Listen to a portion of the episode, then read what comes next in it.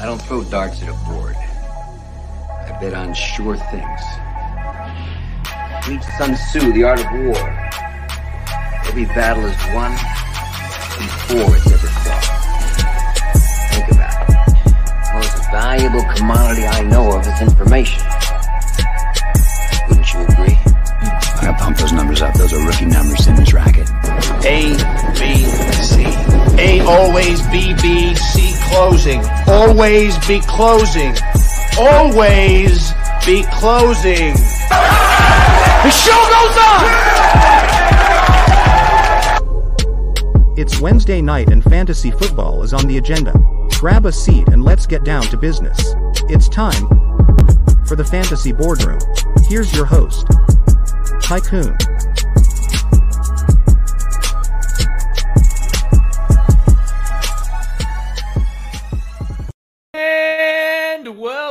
To the Fantasy Boardroom. I am your host and fantasy CEO, Tycoon.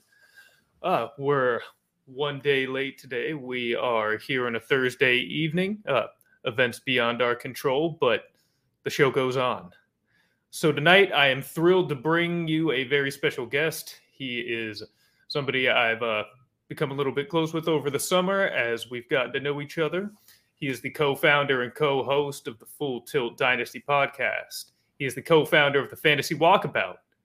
He is content and graphic creator for Fantasy Intervention and for the Dynasty Vipers. He is a professional wrestling extraordinaire. He is my opponent in my My Chemical Romance, eh, My Chemical Romance division in Scott Fish Bowl 11. He's talented. He's tough. He's Canadian. He's Thomas Tipple. Thomas. That is 100% correct. I am Canadian. I'm a little tough. Talented, probably a stretch. But hey, we're here and we are a day late. That's my fault. We had a power outage, but we're here. We made sure to get it in. We weren't rescheduling nothing. No, we're here. there- and of no course, fault. like you said, we're we're my chem div. I'm repping my chem jacket, but because this is a boardroom, we're gonna make it a little more business Mm. appropriate, and we're gonna rep it.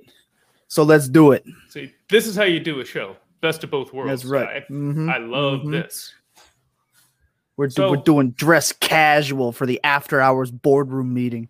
Absolutely. I mean, you're putting in late. You know, you can take it a little easy. I mean, still need you on your game, but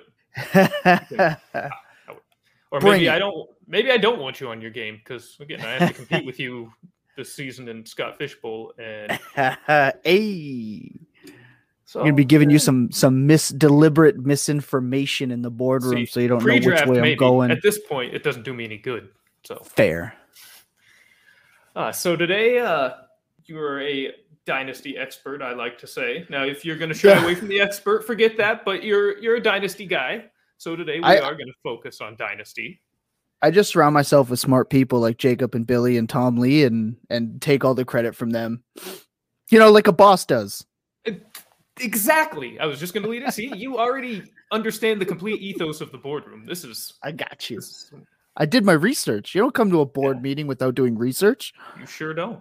No, but yeah, you surround yourself with people that are smarter than you, better than you, and that's exactly why you hire them, why you have them around. I mean, That's right. why try to do something yourself that other people are better at? Just, but take the credit, of course, because you brought it Always, always take the credit.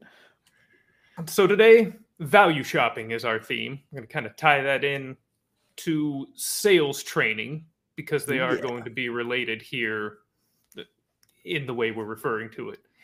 And when I say sales training and value shopping, I'm referring to dynasty buy lows.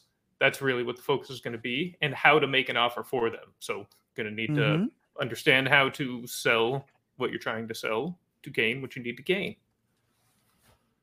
And Mhm, each of us is going to give a, a couple of targets, uh, what we think you should try to offer, may reasonably be able to expect to succeed with, and how to approach it. Um, you know, Right. understanding your league mates, how to negotiate if negotiations are appropriate.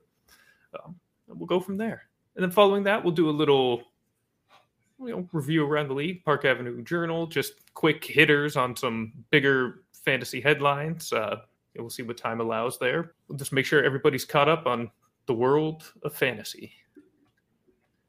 So Let's I'm go, going to let's jump go. right into this training session, sir, and I'm going to let you do the honors. Um, first things here, I focus on a battery mate, a quarterback or a running back. Uh, Right. From that group, who stands out to you as a buy low value? Well, look, you took mine, right? So I'm looking at the sheet you sent me, and, and you took mine. I'm not going to take them.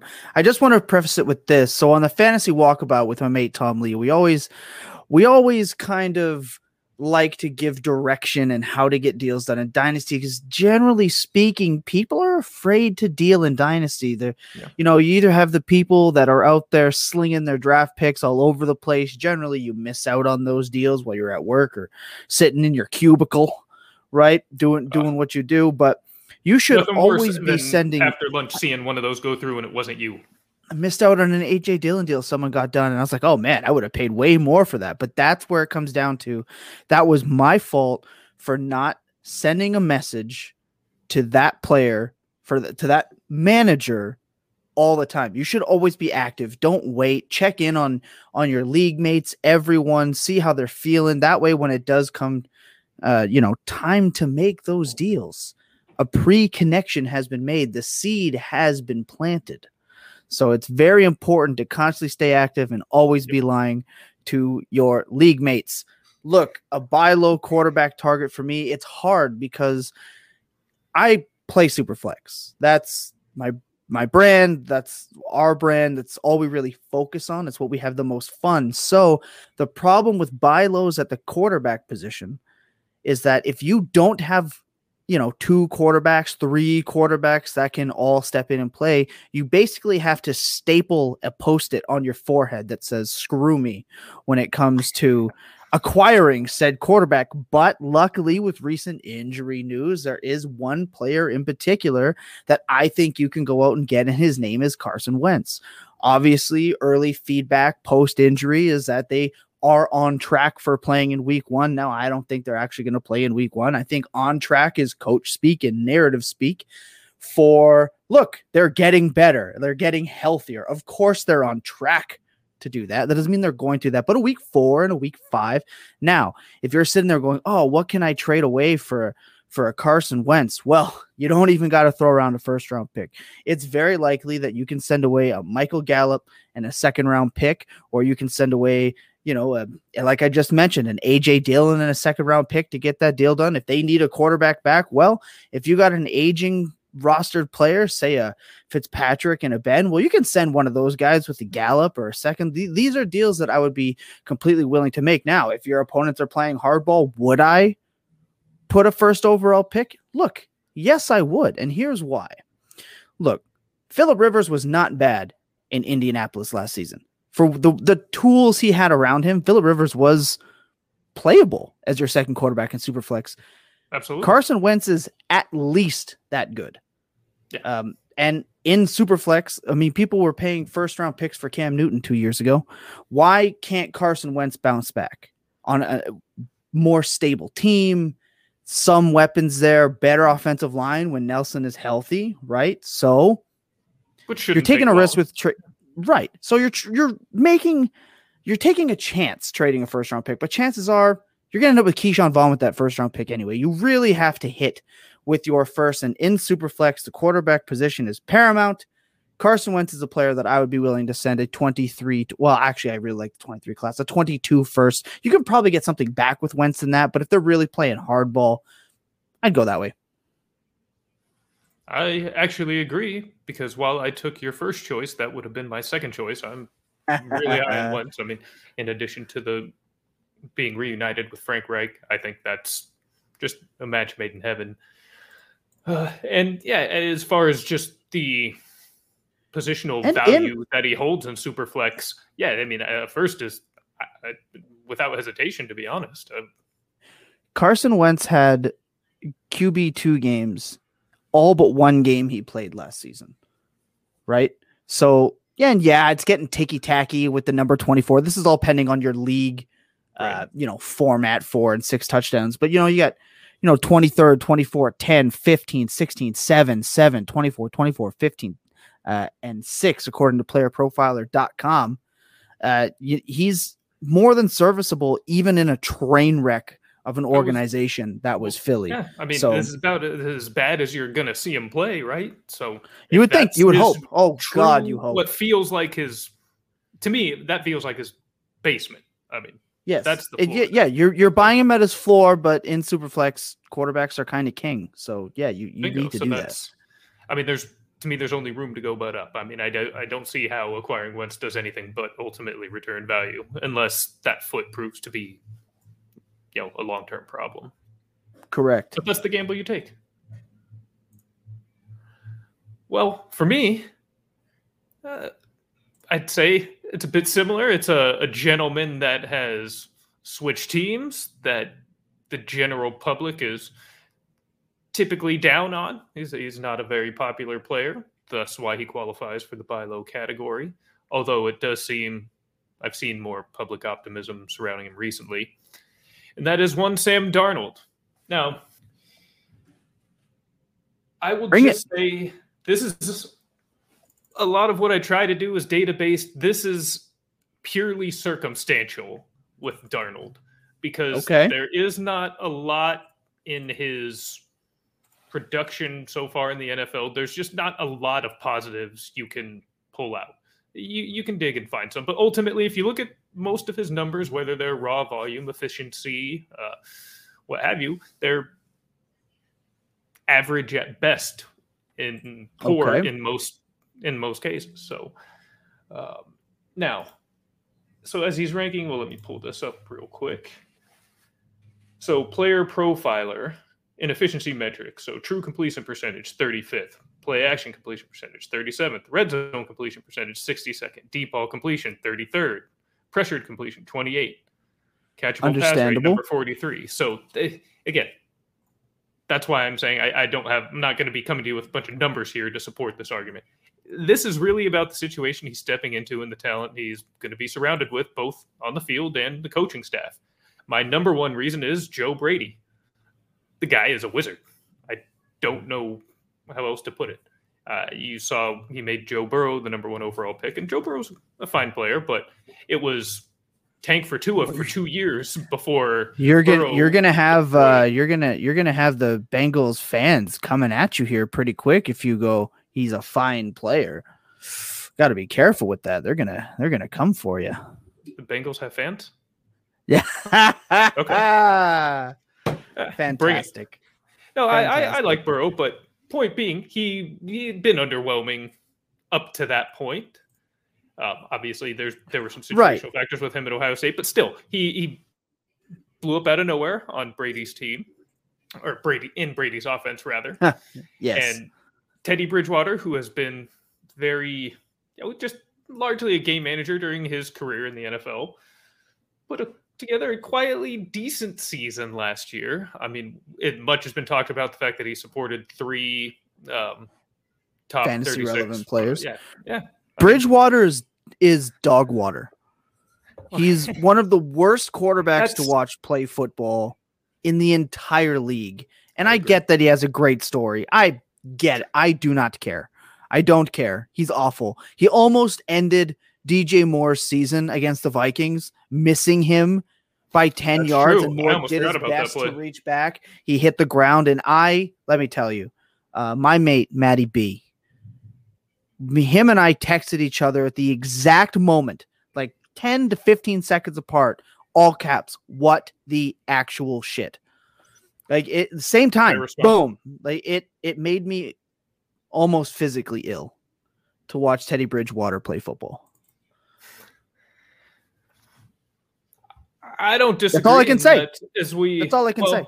We're going to talk about Teddy a little bit more Oh uh, god, I in the hope next not. segment, actually, just very briefly because it's relevant to something else. Barf. But we'll. Uh, but point being, as far as the numbers go, again, d- passable, decent season, whatever. Despite Teddy not really being a good actual quarterback. Right, So, right, right, right, right. now I think somebody stepping in with much more just raw talent to work with, and Darnold stepping into or an offense that has a healthy CMC, has DJ Moore, has Robbie Anderson. Now he's had Anderson before, but in the hellhole that is the Adam Gase offense. So I'm kind of wiping that clean. So he has two legitimately strong receivers and a third, I would say, in Terrace Marshall, who coincidentally coached by Joe Brady at LSU, Right. who knows exactly how to use him. And camp highlights, which taken for what they're worth, have been pretty exciting with Marshall. So it looks like the chemistry is building between Darnold and Marshall. Right. It's important to listen to camp notes in that you want to hear positive, not negative. Right. So when you get a player, the difference being you get a player like Marshall who's having nothing but uh, positive. He's a game breaker. He's such a great talent. Lead to take the third job, the inside job, a coveted job in that offense. And and you listen uh, for someone like Chase, who up until just recently had no news, and the news we got is that he doesn't separate, which he didn't separate in college, so that doesn't really matter. But that's two key things to listen for when you're looking at camp and how you're going to scout people through coaching narratives, which are generally pretty gross to listen to anyway. Sorry, carry on. I, I No, keep No, they really are. And actually, kind of to that point, I tend to actually put a lot more weight on the negative comments only because I feel like just to the media, coaches try to generally shine the positive light. So if they're really Yeah. coming out and saying, yeah, this guy's really struggling or he needs to step up, that's probably true. That said, you do need to be semi skeptical with talking up. However, if it's supported with, say, videos of some of these highlights, which try to pay attention to who's covering these people, if anybody, are they making catches Right. against air or are they going up against the you know top defensive backs on that roster? Uh, just details, I would say. Details, Sure. nuance, and I, and I like I like your Darnold pick, and and I'll tell you why I've been I've been propping up Sam Darnold a lot. Now, as you were mentioning on Player Profiler, all those horrible statistics that Sam Darnold uh, uh, put up, but here are a few reasons as to why I think it can be better. If I'm not mistaken, he was six in uh, accuracy while protected. Uh, his protection rate, though, was 37th in the league. Their p- team passing plays per game for a team that was behind constantly was 28th. His supporting cast efficiency Yes. was negative 9.87. That's 29th in the league. When you're throwing to Braxton Berrios, and I love him, but I, I liked him a lot better in week 16 when he decided to try to be their QB1 at Jamison Crowder. It- that was it. And, you know, a, a struggling rookie Denzel Mims, who's now on the roster bubble, not a whole lot to help you with. And I get it. I understand. Well, the, the, the, they were open and he missed. A No lot can be said about confidence, coaching. Everyone knows Gase is bad. He's been the punching bag of the league. He almost tried to ruin Peyton Manning's, uh, you know, final few seasons, even though he, he really tried. Look, he's it matters. You're talking about he Coaching matters. Manning, you're getting oh let's not um you know he's getting the easily the best supporting cast one of the best supporting casts in all of football. And yeah the line is eh, you know but eh, generally speaking it should be better than new york. Sam darnold is a player that early when he signed i was throwing 23 first around trying to get him and i i i'd still do it. Like it's i'm drafting him and trading for him every possible way Yeah, as am I, particularly in Superflex. And I think right you know, I don't think it would take much to get him outside of you know, the more well, in, in in single quarterback leads, I'm not going near him. Right, No, the no super need. flex makes really lets you be lenient on who your second quarter or third quarterback would be. Right. Like Oh, in yeah, and super one- flex for the first four weeks, I'm still probably playing. You know. Ben Roethlisberger over Darnold until I see something, but the hope, especially with Carolina picking up Darnold's option, is that Yeah, there's there's hope in the building for for the first time in a long time. There's bloody hope in the building for him. I'm glad you brought that up because I meant to mention that earlier. They picked up his option. Clearly, they do have some optimism and faith in him and expect this to be a success. So, Correct. All right. So now yeah, it has team Nice. investment. So, what to give up for him? For me, Mm, I think I think a lower end RB two could get it done. I really do. If you're okay. if you find now, assuming who you're trading to is a contender that has him as a quarterback three, so you could throw a Myles Gaskin in a second or a third, or possibly somebody if the Darnold owner has rookie fever regarding Trey Sermon, who's very split but extremely pop. Those who like him really like him, so that would be an easy one for one. Uh, possibly Interesting. And interesting that you go Sermon there because I think at the end of the day, someone like Trey Sermon probably has, if he hits. Now, look, I'm on note at FTDP as not being the Trey Sermon guy. Someone like uh, even Gaskin, I mean, he's going to put up what 13, 14 fantasy points per game, likely. You know, if he stays the big, if he stays healthy, we get it. If everyone stays healthy, they're going to do well. But he was balling. Those are very uh, high end, uh, high end value players you're willing to give up for Sam Darnold. I, I like it. They are, and again, kind of back to your point that QBs are simply paramount because he does have the opportunity right. to ascend to a high end QB two. I don't think he he's probably not going to be a QB one. I guess that's not out of the realm of possibility, but I'd say I expect this ascension to be QB 13, 15 for a stretch of seasons would be oh interesting, highly okay. reasonable, um, and that would. I currently I currently have him finishing him. I, I have him finishing at 17 currently myself. This year, I think I have him probably closer to yeah 17, 18, 19. I mm-hmm, would have mm-hmm. to pull those up, but as far as as he gets more comfortable with this coaching staff, with this group of players, the ones that you expect to be there Absolutely. for another three or you know two three years. So that that gain in value, I think, would just be something that Gaskin and Sermon don't. Well, Sermon might have the capability, though. I'm not a big Sermon guy like you're not. Um, Gaskin, I certainly don't think has any ability to be able to match that type of value ascension. So that's also a big part of Interesting. it. It's the okay. value that he can gain on top of just liking the player because I do think he'll be one of the preferred QB2s in short order. So it's not as much of a play for this year, but before he starts to show something this year and gets too expensive. Correct. As far as, you know, part of the reason I was thinking those guys because it, we all hate trade calculators, trade value charts, things like that. Don't get me started. You, they're but I'm telling you, the people in your leagues are absolutely referring to them. When you shoot them a trade offer over, they have something like that that they're probably checking. At least most of your, look.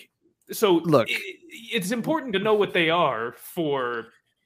You try to exploit what that says, and to me, we, I mean, that's a chasm we talk about on the fantasy walkabout, especially our disliking for trade calculators. But again, once you get into a league, you need to be immediately in draft, reaching out to the players in your league and gauging them for how they operate immediately. Yeah. Hey, how you doing? How you feeling? You you know, how, do you like to trade out a lot? Like how do you really view these things? And from there, you can gather the intel you need for post draft and understand who is and who isn't using that trade calculator. Now, I will say this I understand that people always need help gauging a deal. Not everyone has their own ranks, not everyone has their own um how should how could I say it? Not everyone has their own structure, their own projections, value charts. These are all there are reasons why these things exist we at the Fantasy Walkabout believe so strongly in having your own set of tiers. Being able to tier based draft gives you an edge on completing trades involving trade calculators. Because even though that, that trade calculator might tell them that this player has a value of 32, well, if if they're not willing to let go of that player, maybe there's another player on their roster that's in that same tier that the trade calculator says is a 15 or a 14. Now you can target that player and still right. give up Bingo. the same things you were trying to the first time. Tier based trading is the way to go, and it's not close, in my opinion. Yeah, Tom. Absolutely. That's right. That's my mate Tom Lee uh, Tom underscore Lee uh, nine two on the Bird app, uh, pitching in, not being afraid of doing the legwork. I know it can be tedious, but you have to if you want to get the edge in the boardroom and in your DMs. That's an irresistible sales pitch. Because if look, if you're sending blind trade offers without DMs first, you're already behind. Chances are, if you send me a trade offer with no warning and I don't like it, I'm not only hitting like reject really quickly, I might let it sit there for four days just to. I'm not even gonna. I'm just. I'm gonna see it, and I'm just gonna let it sit for four days because it I, irks me. I tend to agree. I like to have that discussion, negotiation, because I mean, blind offers that end up ultimately you end up at that point where somebody offers you just their entire bench and look- like a bunch of fits for AJ Brown. I'll give you an example. Off, so I'll give you an example. communication. So, so Big Billy FF is another uh, one of the co-hosts on the Full Tilt Dynasty pod. I'm going to be doing a lot of pitching. So at the Full Tilt Dynasty podcast, Big Billy FF, uh, he is notorious in the group for sending hilarious starting offers. They are deliberately bad, but he will always send you a message like, "Hey, sent a starter. It's meant to get some conversation going." It, it- it's literally just a hilarious opener. Uh, if you send something like that, like if you're sending me N'Keal Harry and a third round pick for my Sam Darnold, and you don't send me a message saying like, "Hey, this is an opener," or "Hey, at least sent you something to get things rolling," then I'm just immediately not going to want to talk to you for a couple of weeks, like Just like, "Oh, immediately This guy's an asshole. And you're- Okay. and you're alienating yourself, even if they're not intending to, they're alienating themselves from getting a deal done. Big no no. Um, like most things in life, communication is key. Just communicate. It's really not that hard. And I'm actually, I, I agree fully, but I often see a lot of talk about, yeah, don't DM me when it comes to trade. Either I'll accept or deny it, or accept or reject. And just I, Everyone I has their own way. mentality. But Everyone has their own way. Look, I've done deals. just a lot of fantasy managers have done. De- that's that's where I was going to get to. Everyone has done deals. So FF underscore RTDB, lead analyst over there, uh, Roto Underworld, co-host of the Full Tilt Dynasty podcast. Him and I have done deals that have taken six hours to negotiate. Six straight hours, sometimes leading till three, four in the morning, because we're sociopaths. Uh, and I, you know, like to test my wife's patience. Whereas we've also done deals where he literally has just sent me one one for one, boom, and that deal is done in 30 seconds with no messages. They can both be done. It depends on how well you know your league mates and how spot on those offers are. Absolutely correct. Absolutely correct. All right. So, next group pass catchers, wide Mhm. receivers, tight ends.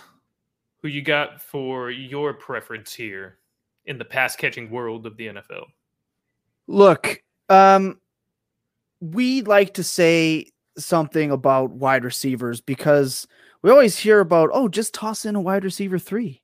Just toss in a wide receiver three. Look, wide receiver threes are a myth. They're not real. They're not actually real people because the idea of them, there are 672,451 potential wide receiver threes every week. I don't give a shit.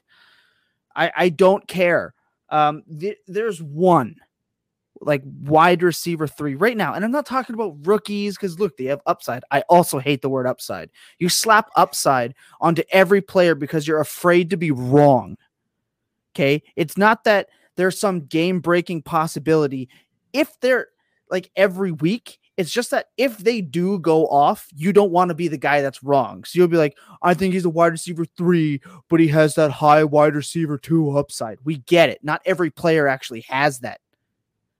But there is a player that does, and his name is Michael freaking Gallup.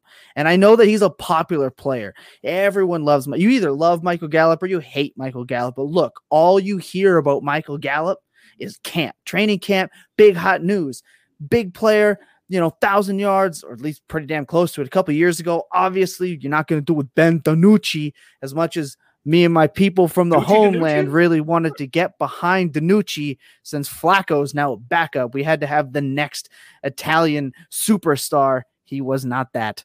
Um, and also, if you at me about Flacco not being a superstar, I'm already blocking you. So don't even. The guy's a stud. Threw a touchdown. Watkins today. Unbelievable. Don't care that it was a screen. Gallup is a player that the person that has them, like tends to have them in your dynasty league, loves him, doesn't want to let him go. Gallup is the one wide receiver three, not being a rookie, that I'm willing to shell out a second round pick and a little bit more for. He is that guy. I'm willing to go Dyami Brown at plus for a guy like Michael Gallup. I'm willing to go second round pick and I don't know, Melvin Gordon for Michael Gallup. They're not going to bring him back. It's very rare that I will say that you can copy and paste a player's production on another team and and get results. Gallup is that guy that could easily be that wide receiver 16 to 24 weekly on another roster outside of Dallas. I know, Maddie. The same Maddie B that yelled at me about DJ Moore almost having no knees left with Bridgewater. That's him. We love Gallup. Um, look, he's a player that you should be going and acquiring because once he leaves Dallas and he gets paid, and he will get paid, you can mark the date 21 08 12. Michael Gallup is going to get paid to be a producer on another NFL roster. So paying that second round pick plus now or Dyami Brown plus now is going to pay off for you later when his ADP is rising.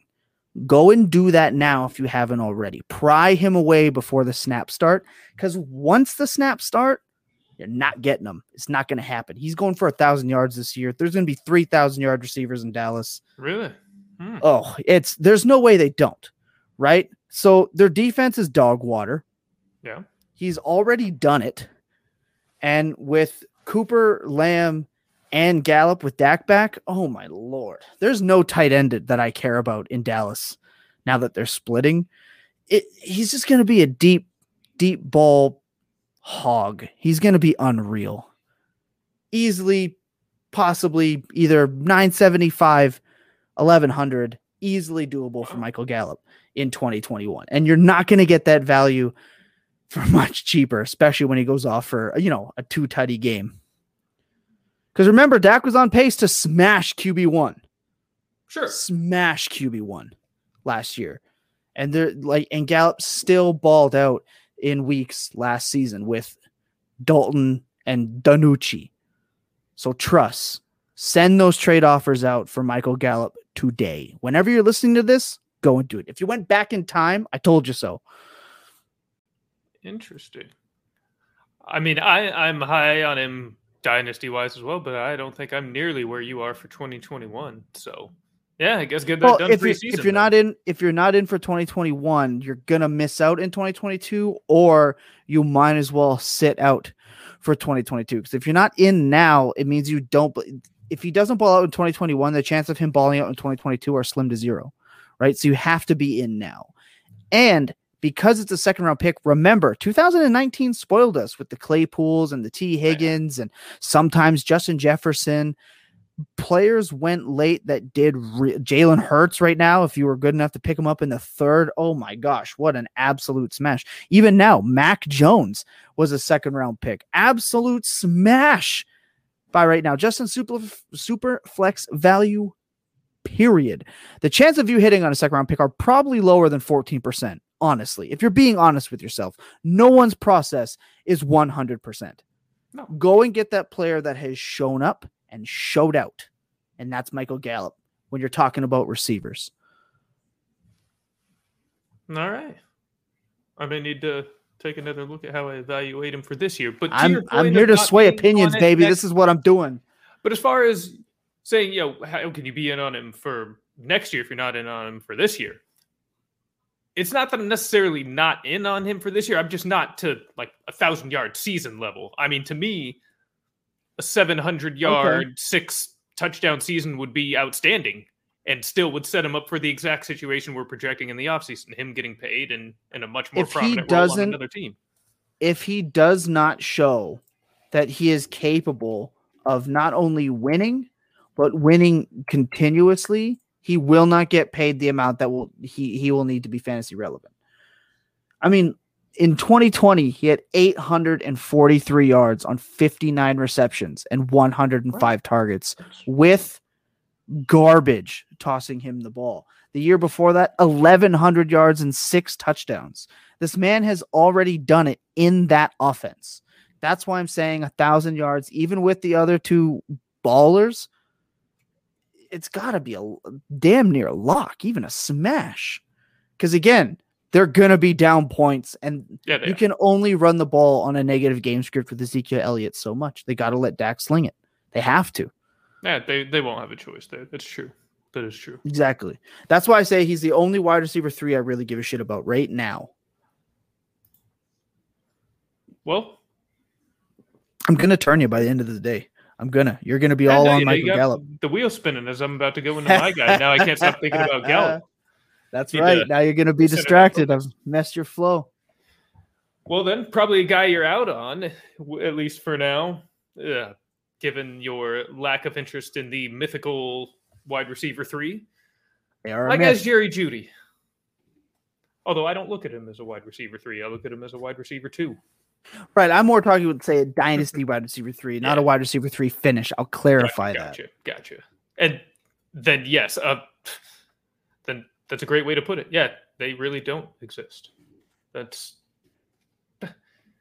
that's a that's a rotating cast of you know aging veterans there. Then at wide wide receiver three. Right, that's why I don't care. That you got to have a path to being uh, a one. If you don't have at least any path of being a high two or a one, I don't care about you anyway. Great way to look Hit, at me- it. So hit yeah, me with Jerry some though. Jerry Jeudy knowledge here, So though. this was my Because again, it's a team with Teddy Bridgewater, and I've talked about how I feel about him. So Well, I wrote my debut article for the collective. I- It was all about buying Jerry Jeudy. This was back in June, beginning of June, and I'm sticking to those to those guns. you gotta you gotta stick to your guns sometimes. Sometimes don't don't be absurd in your take lock, but there's nothing here that's changed other than maybe it. Unfortunately, seems that it might be a little more likely that we're going to see a little more Teddy than I thought at the beginning of June. I still think Okay. that would be foolish. So, well, I'm going to start right there. I, I still think we're going to see more Lock than Teddy. And here's why the division they play in, they have to have that ceiling play. If you want to look at, eh, they both suck. I'm just going to say that right now. So, whatever. But if you're going to look at Teddy as an improvement, like some do, we don't. It's because Right. he's a safer game manager. Lock makes We- a lot of we mistakes, call him- but it's we call him Teddy Too Scared in, in my circles. that's ex- yes, and I'm gonna so I'm gonna go Drew Yolo Lock. That's yeah, yeah, okay. and that right there plays well into the big play ability that Jeudy has. I mean, he's gonna take those shots and give Jeudy the shot to keep producing in big ways. And Right. now, even if it ends up that we see Teddy a good chunk of games, I don't necessarily think even that's bad for Jeudy. Why? He is going to be a little more accurate. He's not going to take as many shots, but he's going to at least get the ball in his hands. And Jeudy has the route running and separation ability to catch those balls and at Mhm. least add, you know, respectable yards after most catches, it, where Teddy theoretically can place it if he doesn't get his knees taken out the way he tried to do to DJ Moore. So I, I so I think regardless of QB, it's it's going to work out fine for him. I do think it's much higher upside with Lock there. I think that's what team situation is going to dictate. That Teddy is not beating Kansas City. Teddy is not beating Oakland. Teddy is not beating Las. Or, I mean Las Vegas. Teddy is not beating Los Angeles. I mean Justin Herbert and Patrick Mahomes are going to walk all over these teams. Right. So you And- have to have the guy who can at, at least give you the shot to put up those points. He might throw four picks in one of those games, maybe even two of them, but he's gonna keep you He's in gonna the other th- two. He's gonna throw a lot of them. Yes, and it's you mentioned Melvin Gordon earlier. We've got an aging running back there. They're gonna bring Javonte on, who will Barf. ultimately take the role, but that's gonna be a slow burn, in my opinion. So One of uh, one of my hottest takes is that Javonte Williams will be the highest scoring rookie running back on this season. Not Najee, not Etienne, and Hmm. not the god Trey Sermon. So you can lock You're- that in. yeah, I'm gonna check back with you at the end of the year. I do not agree. That's fine. It's all G. Look, you don't trade up for a running back who's got a heck of a production profile in college, fighting off uh, another capable back in Michael Carter and and not put him in the game much like LA did with Akers after the bye week. After the bye week in Denver, I expect Javonte to definitely be getting a 65 35 touch share compared to old man week? overrated Gordon. When is their bye week? I have no idea.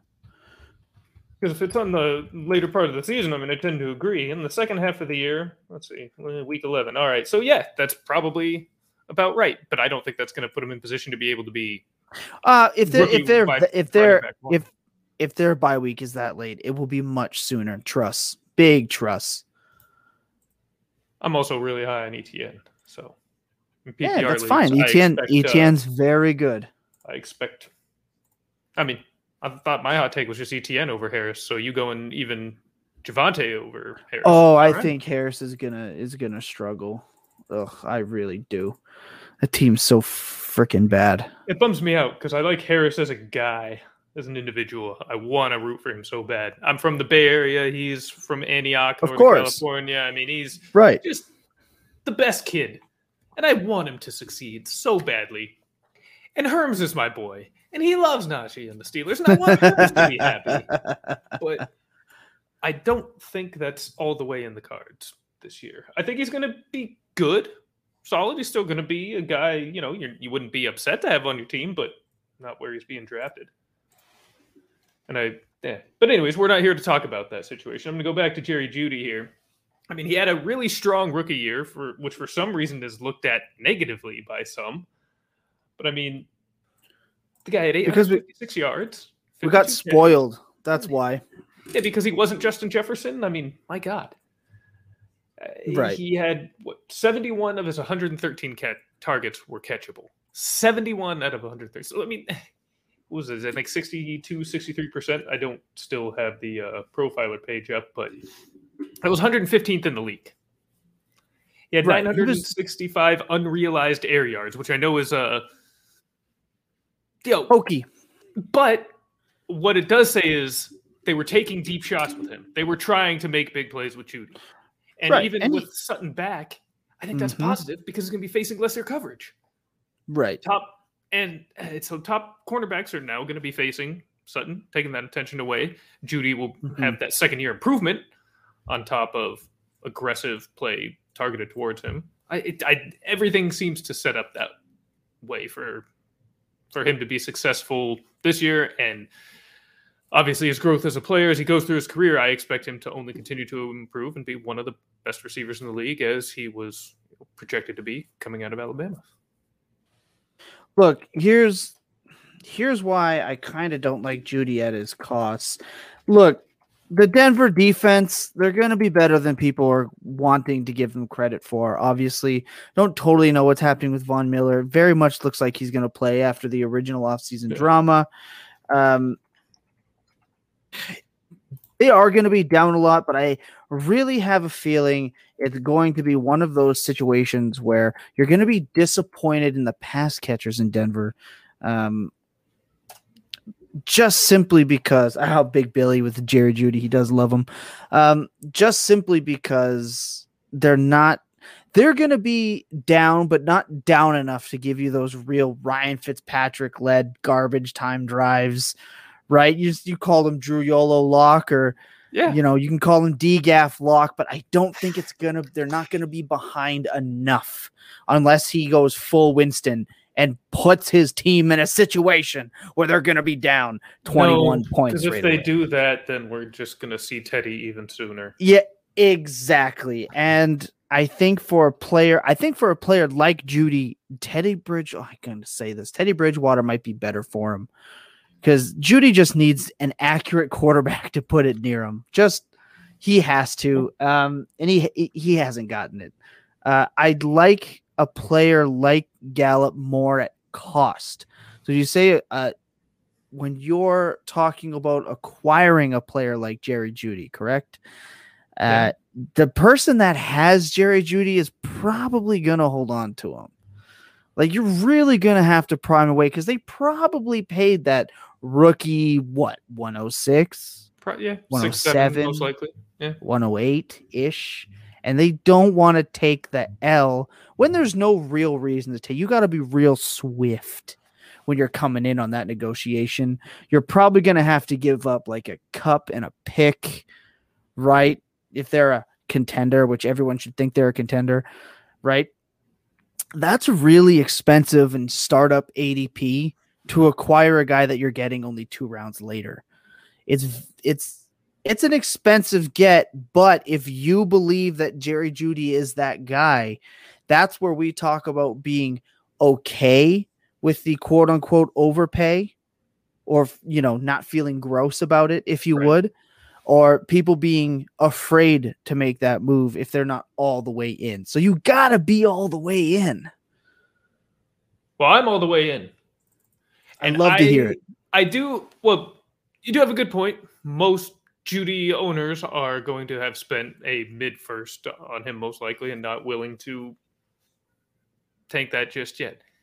That Correct. said, we're still in a season here where a lot of the guys that were picked in the first and early second of these last rookie drafts are receiving a lot of hype here in camp, and I think you might be able to move one of those guys for a Jerry Jeudy. And that's something I would do for some of these. I wouldn't necessarily look at future picks because, yeah, if you're looking at some current players, yeah, you might have to do Cup in a second or something like that. Um, So interesting. So you mean you're looking to move somebody, say I would move like Camp Camp Darling Elijah Moore, Camp Darling Rondale Moore. Now, if you say Rashod Bateman, you and I are gonna have problems, no, I would. but but that's okay, right? But I mean, you're looking at the Michael Carters that climbed up the boards. You're looking at the again aforementioned Trey Sermon that climbed up the boards. You're saying you're more willing to move one of them and a and a kicker because you're going to need. And I don't mean a kicker. I don't mean Justin Tucker. All right. First off, if you have him, you should never trade Justin Tucker anyway. Salute to the people that use kickers in the league. Shout out Linda. Huge shout out. Um, you know, the kicker goddess, if you would but you're gonna need to add that little bit extra obviously probably quite a bit extra anyway and the cost is too great for me. You are gonna have to pitch me on the cost. So uh yeah it it's i like hearing the take. I like being able to disagree on one. I think it's important it is. um but I, I i will let you continue to sell me. No, I really think we're still, like you said, these camp darlings. I don't think that same overall optimism necessarily is still surrounding Jeudy. At least, just not in a big way. There's not a lot of noise, so I think he's just a little under the radar. Now I know I, we're talking buy lows here, and I have him here in that buy low category. Now, should qualify it that he's not a real buy low. When I say buy low, Right. I'm saying you're buying him as low as he's ever gonna be, ever gonna That's- be. This is a guy that's gonna be multiple first at starting point starting next season, as far as I'm concerned. So, and I think your cheapest route is to try to use one of these rookies. That's why I say that. Um, so yes, I mean if you can get away with you know Carter or Sermon and yeah a little bit of juice to to finish that off, that's I I, I would applaud you for days. Now it would Right. probably more likely take say yeah an Elijah Moore if you know a, a Jalen Well, it'll Waddle, be- depending on right. oh my gosh. If yeah all right. Uh, that's one i i can get behind if you're trading away jalen waddle because that was one of the most that was one of the woofiest picks in the draft this season. Oh my lord. Not great. It's that's not it's not a big uh big riser in the ftdp uh boardroom if you would. Yikes i know matt donnelly loved him some jalen waddle so I like Uh, that's the at the player, Dynasty but I Vipers. Don't like the I don't like the spot, and I don't like. Oh, interesting. Okay. I, I don't really mind his style. I mean, but I'm not sure. I'm just not sure about the Miami offense. Period. I guess. fair yeah no no that's fair So I mean, if you want to talk about another buy low uh, receiver, I mean, Billy Needles, uh, you know, Will Fuller, that's the guy for me. Uh, hmm, Jerry Jeudy projected uh, late, yeah, for a late projected 22 first, I'm okay with. I agree. Oh, well, I mean, somebody might take that. I like it's Probably tough. You're not. probably No. going to need to add a little more. You're probably going to need to add like a Corey Davis or, you know, would another one of the happily do that. 672,451 wide receiver threes. So any of those wide receiver threes in the first next year, I would do every day, twice on Sunday. Sure. Okay, I can dig that. I can I can vibe that. But like I said, if you- uh, uh, another, if you want to talk about the Miami offense, So if you want to buy low with Billy Needles, the guy was balling last season when he was in. Uh, he balls every time he's playing, and hopefully it wasn't the PEDs holding his hamstrings together. We can all hope and pray for that. And if it was, please NFL let Billy Needles take those PEDs because as as RTDB would say, Jacob, the league is better when Billy Needles is balling out, and you can get him dirt cheap, dirt cheap. Yeah, you can. That's the type of player you you go and get and you slap on your bench. So there's a bonus buy low. Go to the Billy Needles owner and go see what it would take because you he's better off on your bench than theirs. Yeah. Yeah, I still find myself scared off by the health, man. I still do. Eh, everyone's Well, injury prone, really yo. can't get him for free. I mean, if he's my wide receiver six in a draft, I mean, I'll take him. But it's hard for me to go out and buy him. It just is. No, I understand that. I totally, I totally get that. I've been burned by Fuller too many times, and when I finally decided never again, yeah, he what what 12, 13 games that he was able to play last year, and just was And was fantastic. a one. Yeah, oh he my was- gosh. And it was consistent too. It wasn't like he was boosted by two 40 point weeks. I mean, he was He was the one. every week. I mean, oh, Yep. God. He was the one. Cooks was the two. It was it was something to see. So yeah, you have a point, but I I do have a concern that it was helped along a little by the PEDs. I I've been thinking that ever since the suspension, and I hope I'm wrong. it's- well, I mean, I don't have a leg to stand on. It's just a suspicion. That's all. That's all. fair. But but let him do it. Clearly, he needs it. He needs help. Hey, he can't say cheat- help. He- These are cheating- medical. ugh. Jacob uh, Jacob's pro cheating in sports, and uh, he's starting to win me over on those on those Jacob arguments. smart. That- This he's a very smart guy. amateurism. This isn't fucking. This isn't high school, college. These are professional athletes, millions and millions of dollars on the line, legacies on the line. There's the stakes are as high as they could possibly be in the sports world, worldwide, outside of maybe World Cup soccer.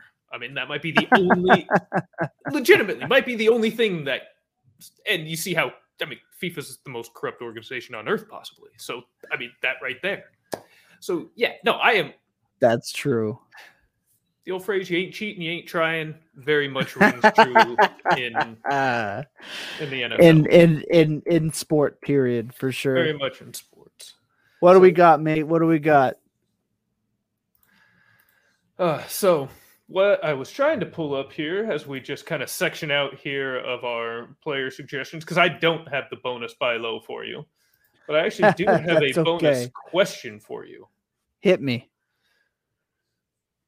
You have a wrestling background, as I I came do. to learn about you this summer, and as your garb attributes to. So Yeah, this isn't this isn't just because I'm a diehard My Chem fan. This is actually my ring jacket for wrestling. I mean, we we commit to it pretty hard. Yeah, as it's a little great double hitter. would. As any great Yeah. would. So I don't think I ever even asked you the most basic, simple question on this matter in all of our group chat messages. Okay, Who is your favorite wrestler of all time? I don't know why Oh I've never asked that, but I need to know.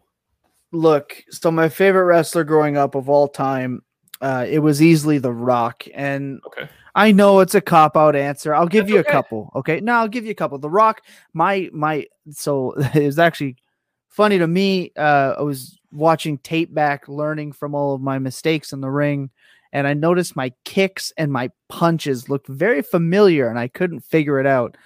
And my brother Leo London uh pointed it out and he goes, You know, you kick like the rock now. I was doing the leg shake before I dropped the boot. I was like, oh my God, I do. And so now I'm conscious about it, but I deliberately go out there and do it. Other than that, look, my second favorite wrestler of all time, his name is Colt Cabana. Um, currently employed by AEW. If you As played the, the you know the wrestling games in the 2000s he was the generic guy that you were hitting all your moves on uh, he he was in the WWE for a little while kind of in a racial stereotyped gimmick, which is super popular uh, with Vince McMahon. Yeah. But um, yeah, Colt Cabana, who I've met and wrestled multiple times, he is a stand up class act individual, uh, just a fantastic uh, worker. And then it's it's uh, it's Kurt Angle and Fit Finlay Really? are my other my that my top four very very much rounded out. Fit Finlay. I model a lot of my my grappling styles and techniques. He is a he's a tactician in the ring, very old school type of guy that when someone uh, there's a story of him being in Belfast and someone told him that wrestling was fake, so he he told the guy to grab his hand or uh, he told the guy to reach his finger out, and Fit Finlay snapped his finger and dislocated. He goes, "Was that fake?"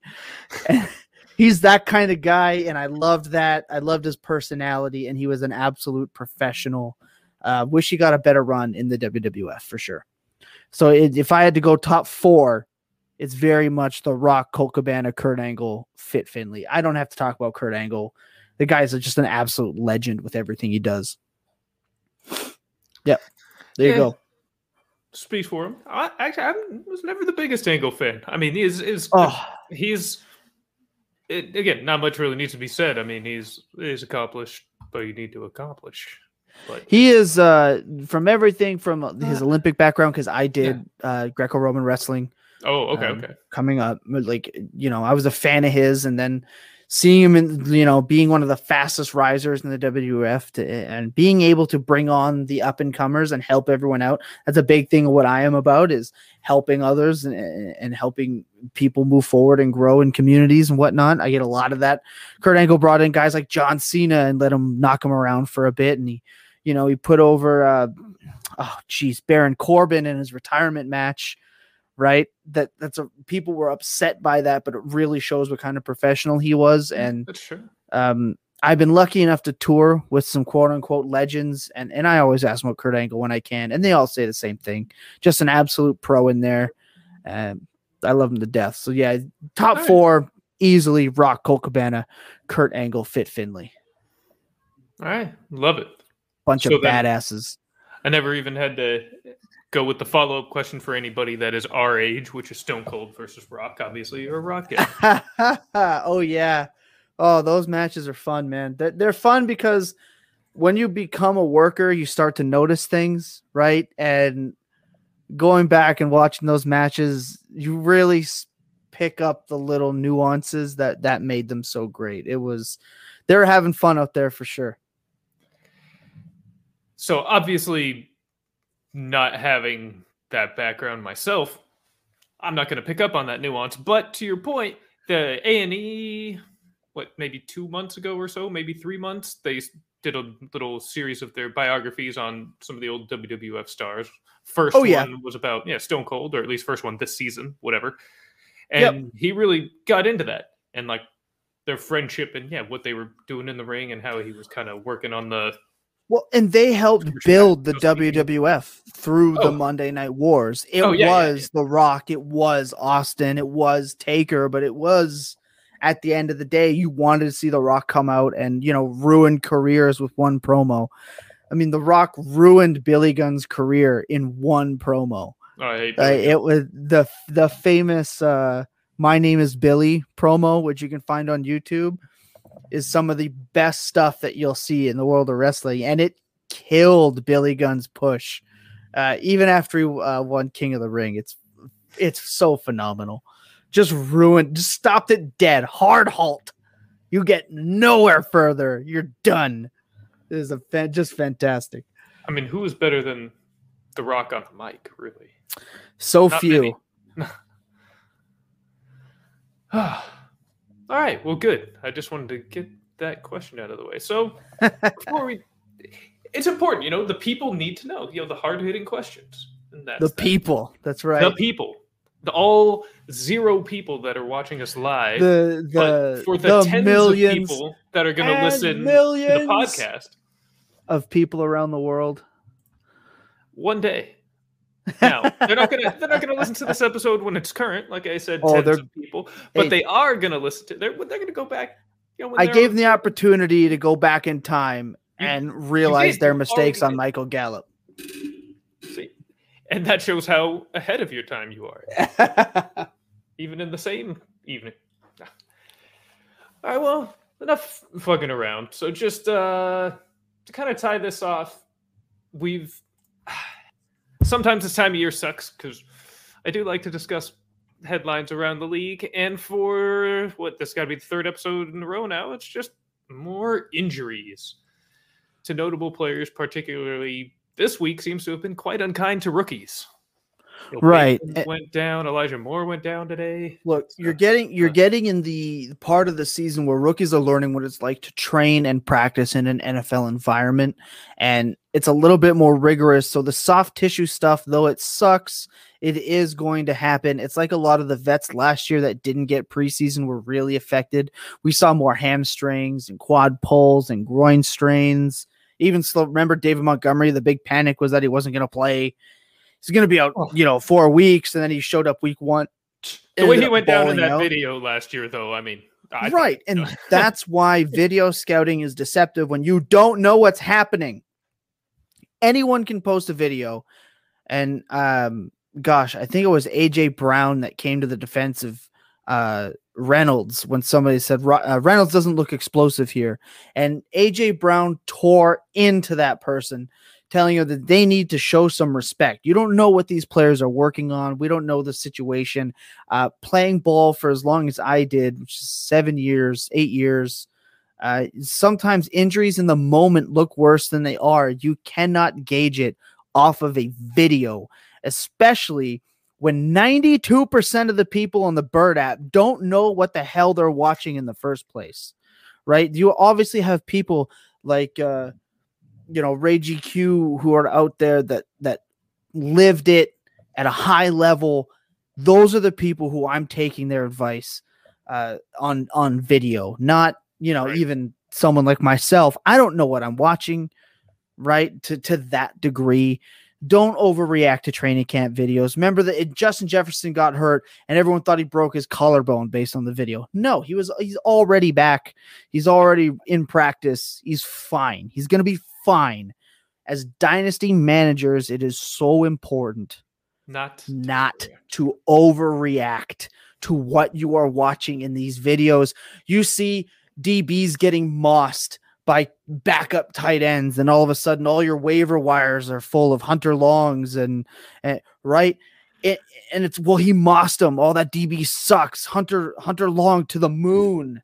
It's not that. Maybe they were working on that drill. Maybe that DB is supposed to be in that position. Maybe they're supposed to lay it up for him because they're working on something right? We always talk about, you know, big news companies spinning stories. It's just as easy for me, uh, uh, training camp media to spin stories on players based on a video. You got to be careful. And if you're overreacting, there are fantasy managers in your leagues like myself who are going to take advantage of you for it. So be mindful even though there's not a ton of news itself, there's always something to be aware of when it comes to training camp and preseason. You know If you're not for Justin careful- Jefferson, I shot out after You that. exact you have to. Every league Uh, that I don't have him in, offer was and if you're and if you're not, you, if you're one of those people that are overreacting to training camp preseason, you're gonna get Darwin Thompson, and it's not a fun feeling. Remember that. Their hopes and dreams are gonna be crushed into the ground when you go after those uh, Darwin Thompsons. Unless they hit, in which case you victory lap for the one in fifty that are gonna hit, and you never mean, that's- stop victory lapping. Just go buy a lottery ticket. Yeah. You're on a hot streak. Correct. So yeah, we've seen some of those guys go down. In more positive news, gosh, well, I guess like you mentioned earlier, as far as positive injury news, Wentz and Nelson, according to the coaching staff, are trending Right. towards week one. Right. We, don't think they'll be there actually week one. I'm thinking probably two or three. Ultimately, though, not only good for them, good for Jonathan Taylor, whose stock had been Ugh, falling not so much in the dynasty world, but it was uh, particularly care. for this year. I did not care. Why would you? I did not care. Redraft. I don't care. He's So- uh, ballers are gonna ball. If you're worried about one thing, like it's just you might as well be too scared to do anything. Honestly, There were people that had a little window of just putting together filthy running back combos, adding Yep. Jonathan Taylor to their. Shoot, in some cases, I saw him going in the late second. There were people out there with Dalvin Yeah. Cook and Jonathan Taylor in a, Yep. a redraft league. Like, what? yep, one hundred percent, man. I I couldn't I I couldn't have said it better myself for sure. Uh, so at least there's there's some positive news out there. Some guys are coming back. Uh, but outside of that, uh, we got the two preseason games going on tonight. They were pretty uh, unentertaining. Mac Jones didn't look Look- horrible. There were important things to take. If you, if I'll, I'll I can just do a quick rundown. I Yeah, mean, me and the boys are already preparing. Uh, um, as we don't have a Full Tilt Dynasty podcast this week, we're taking a break. We we do take game notes and we we like to keep track of it. Obviously, you know, there's the Quez hype that was fantastic. Jarrett Patterson making good plays out there. I mean, Joe Flacco's a god, so of course he threw a touchdown pass. Heineke looks good. I think he looked yards. better than Fitzpatrick. Uh, Najee is going to have a tough time because he's going to end up with 300 total carries, including all the holding penalties they're going to have in Pittsburgh this year. Uh, Diontae Johnson makes, uh, you know, every yard after the catch look way harder than it has to be. He's so bad after the catch. He's going to be pure PPR spam. I uh, the, the guy in that offense for me is Chase Claypool. Um, kind of gonna sum it up right there. Jalen Hurts looked more than capable as a, as a baller, as a quarterback. Zach Ertz showed some signs of life, which was good to see. He was a main target there in in Hurts's first drive or two. Um, so definitely some positives from tonight's preseason action. That's good. I didn't catch any of Eagles Steelers, so it's good to get a little. Well, I'm a lunatic and I got the three monitors going at all times. So I got one on each side. They're always going. I'm taking my notes in between. I've got my. I, I I am a sociopath. not the TV on. Unfortunately, that's what I should. No. yeah. Well, currently in my vicinity, I've got five screens. If I really want to, if I really want to dive into it, Command Central. yeah, that's exactly it. I, I had to build myself one in my in my house. The one screen wasn't doing it for me, you know. No, it doesn't. I can't even just sit and watch football on Sundays with the one tournament. We have three up usually. Yeah, I have a, have a second TV and bring out to the living room just for that, and then we'll even put up a laptop just to have something else going. I have to. Yep. Red Zone on one of the TVs, and then two standalone games. There's too much, too much to pay attention to. It's Correct. almost like Sunday's a job at this point, just because I don't want to miss anything. Ah, but this was awesome, man. Thank you for coming into the boardroom. This is This is Anytime. And uh you know, like I mentioned again earlier, we're Scott Fish Bowl opponents, but I gotta say, as we went through the draft in our division chat, which is how obviously you know we got to know each other a little bit and uh create this relationship. Just Correct. awesome. And That's shout what it's to all about. MCR division. It's it's a really awesome group of dudes. Uh, It was fantastic, Yeah, especially for I- my first uh, Scott Fish Bowl. I mean, I obviously. I never expected to uh to play Scott Fish Bowl. So when I got the invite, yeah, I wasn't sure what to expect and uh very happy with it. It's exceeded any expectations I had. I don't even know what they were, but I do know that the experience thus far is certainly better than what whatever I could have imagined. I mean, I had heard there were some chats, you know, your pick chat, your division chat, whatever, whatever. But really, I mean, yeah. there were there are a lot of really cool, thoughtful, engaging, smart, and helpful people. Hell, Yep. once we were kind of you know away from the heart of actual draft time, even in our group, there's a lot of discussion and Still strategic going. talk that's going on, and we're still talking. Yeah. Absolutely. Yep. Great group, great group of people over there for sure. So I really do look forward to participating in the tournament as a whole for obvious reasons, but particularly against this division as we've all gotten to, you know, become a close division. And it is going to be stiff competition. I think our group Oof. had a lot of Oh, sharp yeah. drafters. Oof. I mean, Eric Brown. Oh my gosh. yeah, dude, Team Pro just. I guess it's not really a snipe when it's half a round away, but damn, dude, just earlier that You gotta like be ahead. Time. Yeah, you got to be ahead. You can't be late. Can't be late in the Scott Fish Bowl. No, no, no. Nah, I mean, I just can't feel like I'm reaching every round, but I guess that's what it would have taken. Although I'm still pretty happy with how my team turned out, and I think most of our group is. I don't think anybody really. Well, I mean, any, anytime, anytime you you get Lamar Jackson on your roster, you're gonna have a good time. I mean, I just gotta say that. No, I'm pumped. That's why I was pissed that well, Derek Brown took Bateman, I think, in the early eighth, where as at the time of our draft, well, talk about being ahead. He was ahead because he was going nowhere near 8.2, 8.3, whatever the hell his pick was in Yeah. in early July. Look, I gotta tell you, I'm happy with my Mac Jones pick. I just gotta say that. He looked good. If he gets in there, he's gonna be like he's gonna be one of those efficient players for sure. Oh, speaking of, I, I drafted Michael Gallup in Yeah, uh, in the old Scott Fish Bowl. So hey, Yeah, sticking Michael to my Gallup, process. Jamar, no separation chase.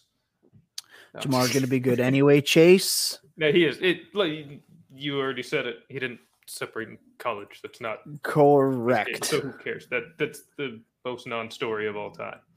I, actually, I really like your team a lot. Again, to well, we'll see. Well, I don't know how it's gonna go. We're gonna see how it goes. there are a a lot of ways things can go, but you have a couple of players on here that I'm particularly high on, and I think are going to serve you very well. I can only hope. Eh, we'll see. But yeah, before we get out of here, I mean, I know you've kind of made your plugs a little bit as we've gone along, but do you have any final things you want to say? I mean, in regards Oh, to mas- walkabout, I'm the else? master of the plug. Well, plug, master baby, the- plug. This is corporate, Look. anyways. Fantasy boardroom. This is what we do. If you liked what I had to say in the show, well, you can definitely let me know. If you disliked what you heard on the show, well, guess what? Definitely go out of your way to let me know. Look, it, it may not be me getting back to you. It might be Patrick, the HR alpaca, who's a little bit off screen, but he'll be handling your DMs, questions, comments, and concerns. You can generally catch me every Friday in the Full Tilt Dynasty podcast with my host, Big Billy FF and FF underscore RTDB. You know him as Jacob Sanderson, the wide receiver three whisperer.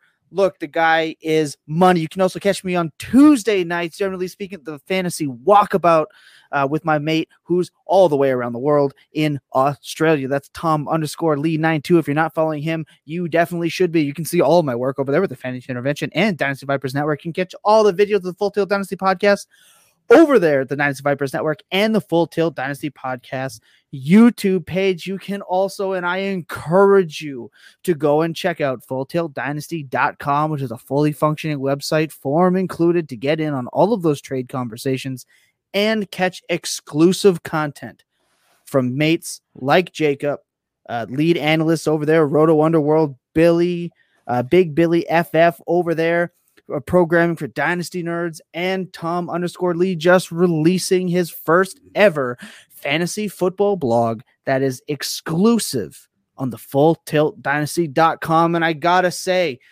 even though we ran into some problems yesterday, thanks to Mother Nature herself trying to get in the way of making this show happen, we got it done anyway. Couldn't have been happier to say that I did it. And I look forward to facing off with you in the Scott Fish Bowl. Thank you, sir.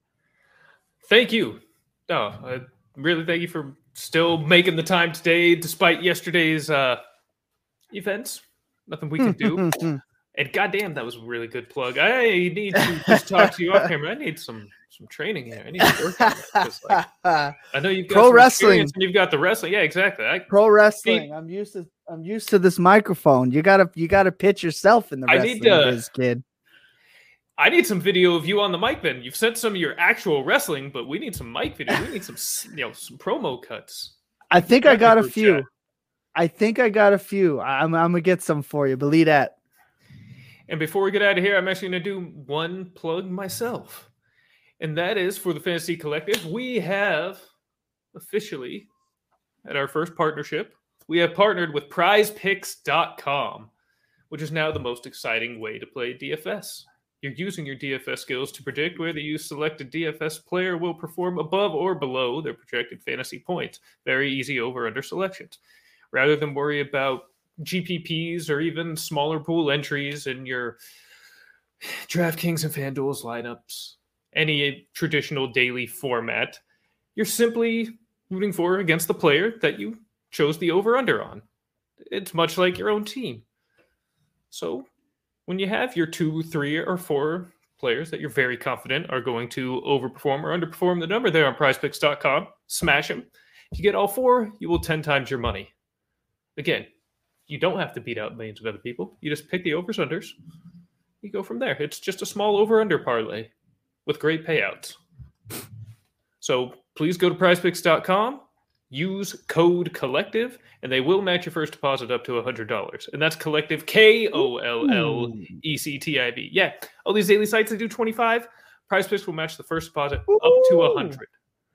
So go there, put in 100, get 200 in your account, have a fun season, use code collective. Love it. Please Thanks again. play Thomas. responsibly.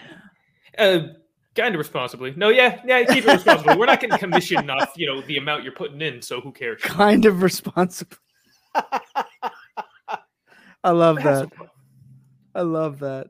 Uh, this good. was this was so awesome, man. Th- seriously though, thank you again for making this happen, rescheduling, making it work, putting it together. Fucking great episode of the boardroom. And uh, with that, this meeting of the boardroom is adjourned.